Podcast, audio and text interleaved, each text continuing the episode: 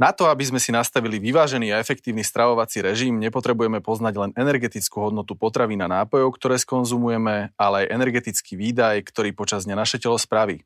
Len s týmto údajom totiž vieme, kedy sa nachádzame v kalorickom deficite a kedy v kalorickom prebytku. Ako sa k týmto číslam dopracovať a kedy pálime najviac kalórií? Ako v tomto celom vystupuje pojem metabolizmus a prečo by mal každý z nás poznať svoju približnú hodnotu BMR? Na tieto otázky sa v dnešnej epizóde budem pýtať osobného trénera a firemného wellbeing manažera Denisa Brnčala. Moje meno je Maroš Krivosudský a vy počúvate Weltcast z magazínu Trend.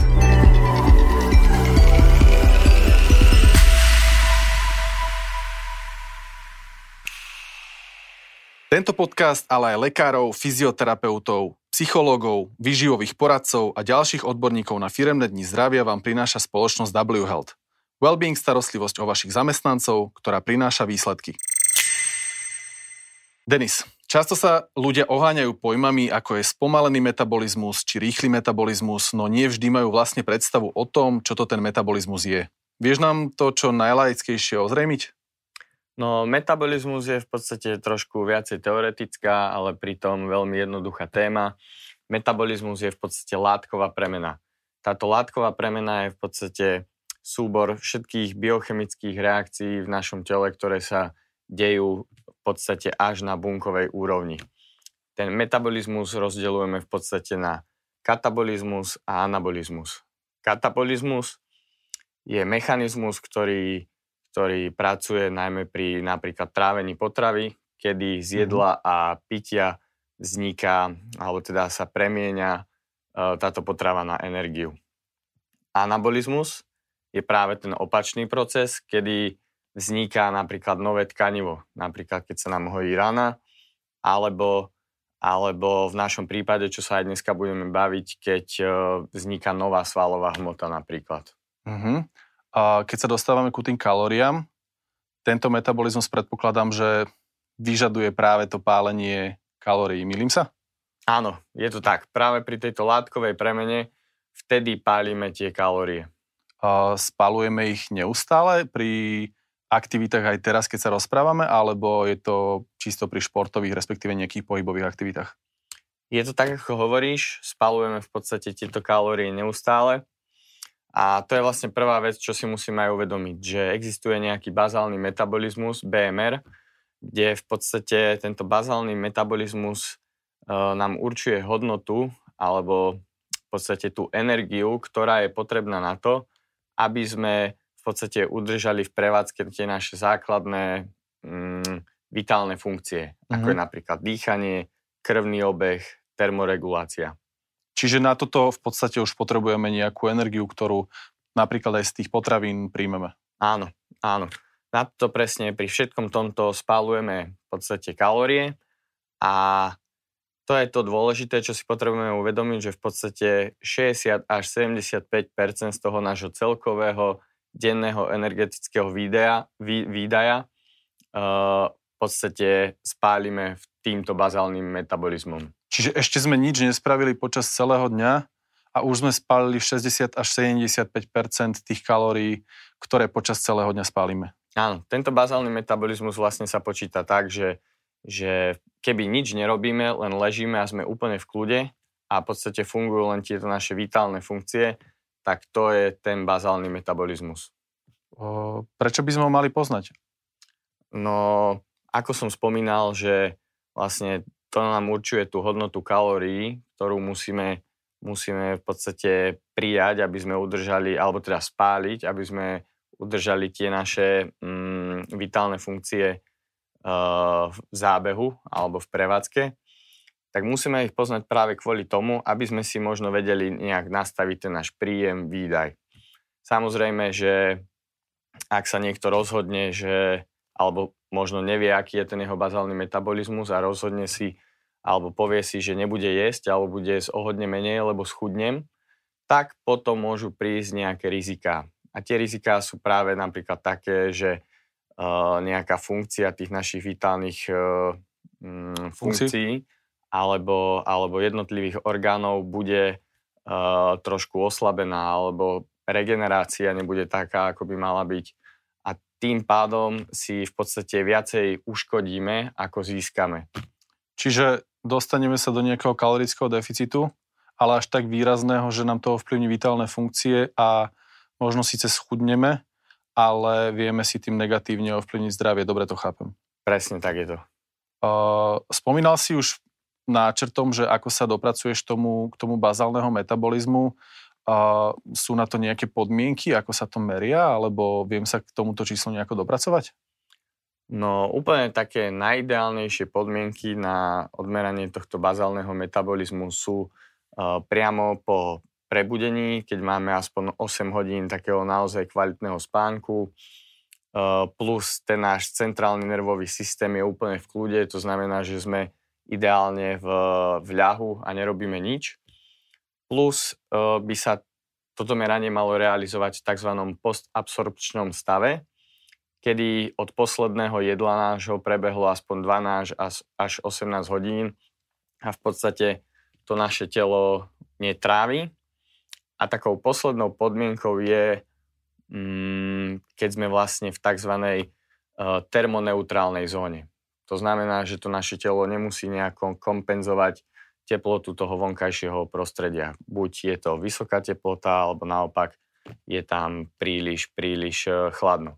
Uh-huh. No a keď sú všetky tieto podmienky vlastne, vlastne splnené, tak vtedy meriame uh, tento náš bazálny metabolizmus analýzou, uh, analýzou plynov, tých, dých, tých, čo dýchame a tých, čo vydychujeme. A robí sa to v podstate takou buď priamou alebo nepriamou uh, kalorimetriou.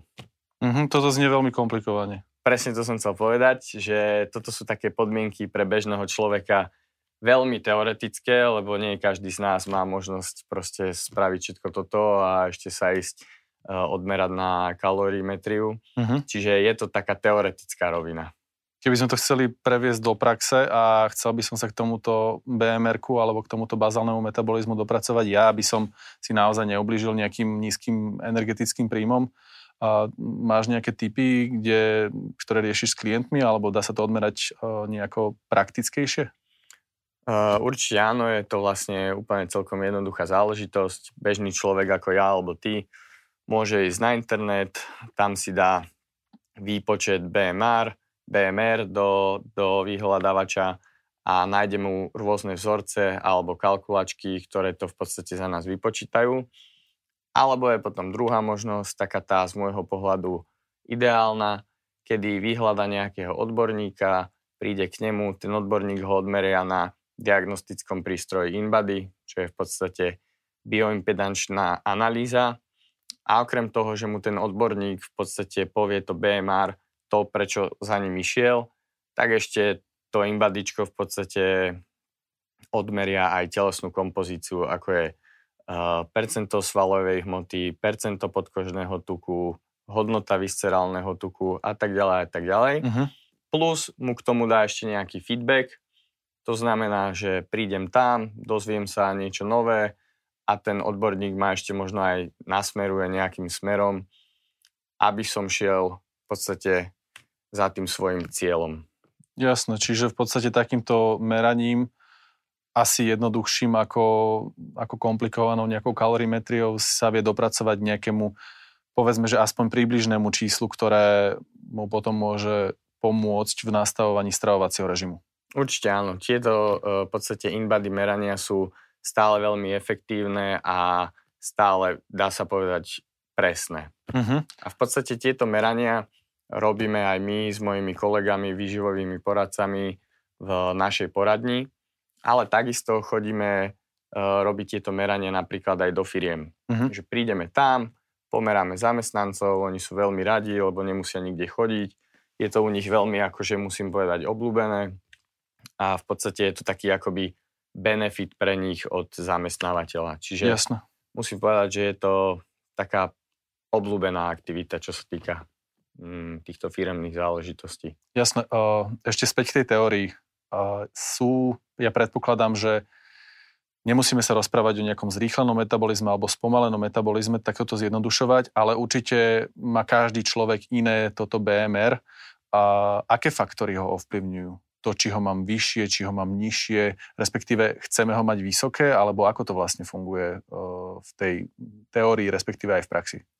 No určite uh, zohráva nejakú úlohu aj genetika, ale potom sú tam iné faktory, ako je napríklad telesná hmotnosť alebo celkovo mm, celkový vzrast, pretože človek, ktorý má väčšiu hmotnosť alebo je zrastovo väčší, tak prirodzene tých kalórií páli viacej. Uh-huh. Potom ďalšie je tam telesné zloženie. Uh, tukové tkanivo je o mnoho menej Eh, metabolicky aktívne ako napríklad svalová hmota. To znamená, že tí ľudia, ktorí majú väčšie percento svalovej hmoty, zase pália, alebo teda majú to BMR uh, väčšie. Uh, ďalej tam ďalší faktor je vek. S vekom uh, ten metabolizmus uh, sa trošku spomaluje, pretože zase tá svalová hmota trošku ako keby ide do úzadia, priberá sa tam zase viacej tej tukovej hmoty, alebo potom sú tam rôzne aj hormonálne alebo neurologické zmeny. Čiže to je ďalší faktor. Potom je to určite, mm, či sme po hlavie. Hej, to je zase, vychádza z toho, že muži sú prirodzene viacej, majú viacej svaloviny ako ženy. Uh-huh. Uh, toto je ďalší faktor. Potom je tam uh, zdravotný stav napríklad zdravotný stav, keď máme nejaké zranenie alebo sme chorí, tak ten metabolizmus vie byť v niektorých prípadoch až dvakrát rýchlejší a je to kvôli tomu, aby v podstate tá regenerácia sa určitým spôsobom zrýchlila. Čiže aj vtedy to BMR má vyššiu hodnotu. Uh-huh. A posledným takým ukazovateľom je napríklad ešte telesná teplota. Napríklad už o pol stupňa, keď máme vyššiu telesnú teplotu, tak cca o 7% máme rýchlejší ten metabolizmus. Čiže vieme spalovať viacej, keď sa zahrejeme, respektíve keď máme okolitú teplotu vyššiu, ako keď napríklad trénujeme. Ani nie trénujeme, ale už len e, existujeme v chlade. V podstate áno, lebo tie chemické reakcie tak prirodzene v tom teplom prostredí fungujú rýchlejšie a tým pádom aj ten náš metabolizmus sa zrýchli. Samozrejme. Ja som to trošku zjednodušil, ale iba aby som si v podstate to vedel predstaviť. Čiže tých faktorov je naozaj dosť a tu sa vraciam asi k opakovanému, neustále opakovanému faktu, že sme každý úplne individuálny a každý spalujeme aj v takomto neaktívnom režime rôzne množstva kalórií a teda tie stravovacie, aj tie tréningové režimy potom musia byť veľmi individuálne. Áno, je to určite o tom, že ja keď sa s tebou budem rozprávať, že koľko páliš kalórií pri tejto a tejto aktivite, tak ja sa určite nemôžem orientovať podľa toho, lebo sme úplne rozdielní a keby som si ja nastavil ten môj príjem podľa toho, čo ty si mi povedal, uh-huh. tak určite to nebude mať na mňa taký efekt ako napríklad na teba. Jasné. A to bolo stále len BMR, čiže tá úplne základná hodnota. Ešte sme sa nerozprávali o aktivitách či už športových alebo nešportových, ale tie už si preberieme v ďalšej časti. Pre viac informácií o prednáškach, workshopoch a diagnostikách na vaše firemné dni zdravia klikajte na whealth.sk.